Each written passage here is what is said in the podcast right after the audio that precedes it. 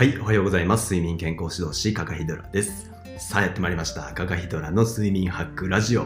今日はですね、寝だめはあまり意味がないよっていう話をですね、したいと思っておりまして、これがですね、まあ、どういうことなのかって言いますと、アメリカのウォルター・リード陸軍研究所っていうところの研究でですね、睡眠不足で落ちた脳機能は2、3日長時間眠ったからといって完全に回復しないっていうことが考えられるからなんですね。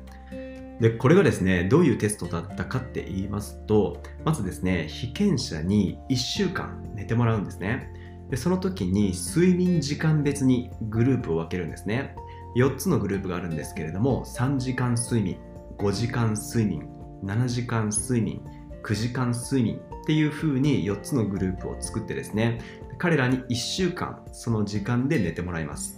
でその後にですね回復日っていう時間がですね3日間ありましてこの回復日にはですねどのグループも8時間眠ってもらうっていうものなんですね。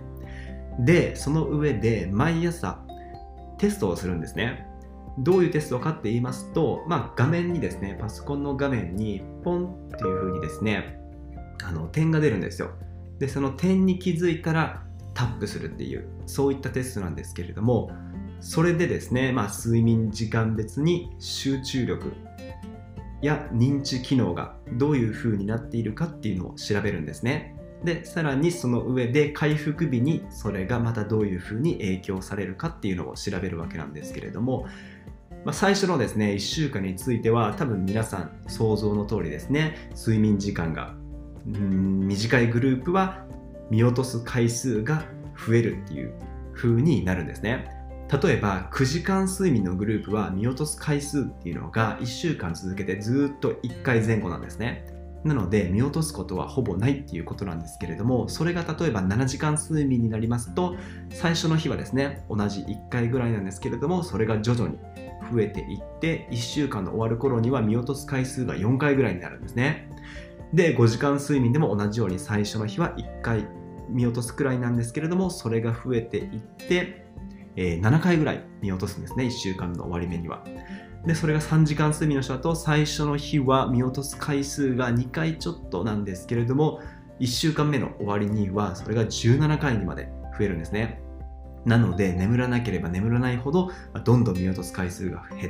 増えていく。つまり認知機能が落ちてるっていうことがわかるわけなんですよ。まあこれについてはですね想像の通りかと思うんですけれども回復日にどうなったかっていう話なんですよ、まあ、つまり寝だめをした時に脳の機能が回復をしたのかっていう話なんですけれども9時間睡眠のグループが、まあ、8時間睡眠、まあ、回復っていうふうには言えないんですけれども睡眠時間が減っているので、まあ、この日はですねどうなったかっていうと見落とした回数がですね同じく1回ぐらいなのでほぼ変わりがないっていうことなんですね。じゃあ7時間睡眠の人がどうなったかっていうと7日目にですね見落とした回数が4回と言いました。じゃあ回復日はどうかって言いますと同じく4回前後なんですよ。つまりテストの結果が全く変わってないんですよ。寝だめをしてもテストの結果が変わってない。つまり寝だめをしても脳の機能が回復していないっていうふうに考えられるんですよ。でこれがですね5時間睡眠でもほとんど同じでして若干ですね7回見落としてたのが5回になったり6回になったりっていう風になって若干回復はしているんですけれどもそもそものですね普通に眠っている人は見落とす回数が1回だっていうことを考えると回復はしてるけれどももうビビたるビビたるレベルっていうことが言えるわけなんですね。でまあこれがですね3時間睡眠の人になりますと見落とした回数が17回だったのが、えー7回や5回や6回っていう風になっているのでまあ、同じくですね回復はしているんですけれどももともとのことを考えるとあまり回復していないっていうふうに言えるわけなんですね、まあ、つまりですね何が言いたいかっていうとですね寝だめをしても脳機能はあまり回復しないっていうことなんですね、まあ、特にですねほとんどの人はですね平日に例えば6時間睡眠で土日に8時間睡眠。こういうパターンの人多いと思うんですよ。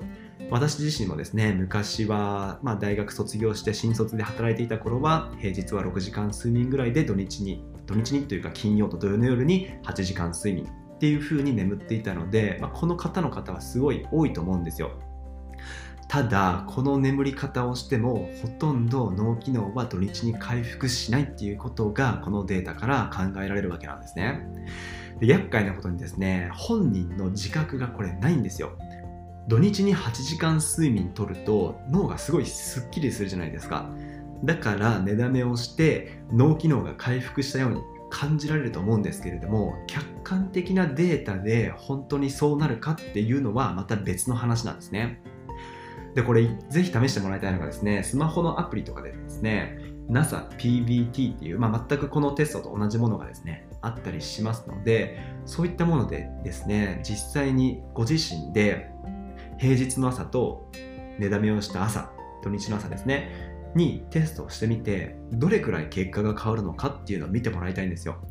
でそれでもしですね結果が変わっていないっていうことになりましたら寝だめをしても脳機能が回復してないっていうことが分かりますのでもうちょっと抜本的にですね眠りの習慣を見直すべきだっていうことが分かるわけなんですね。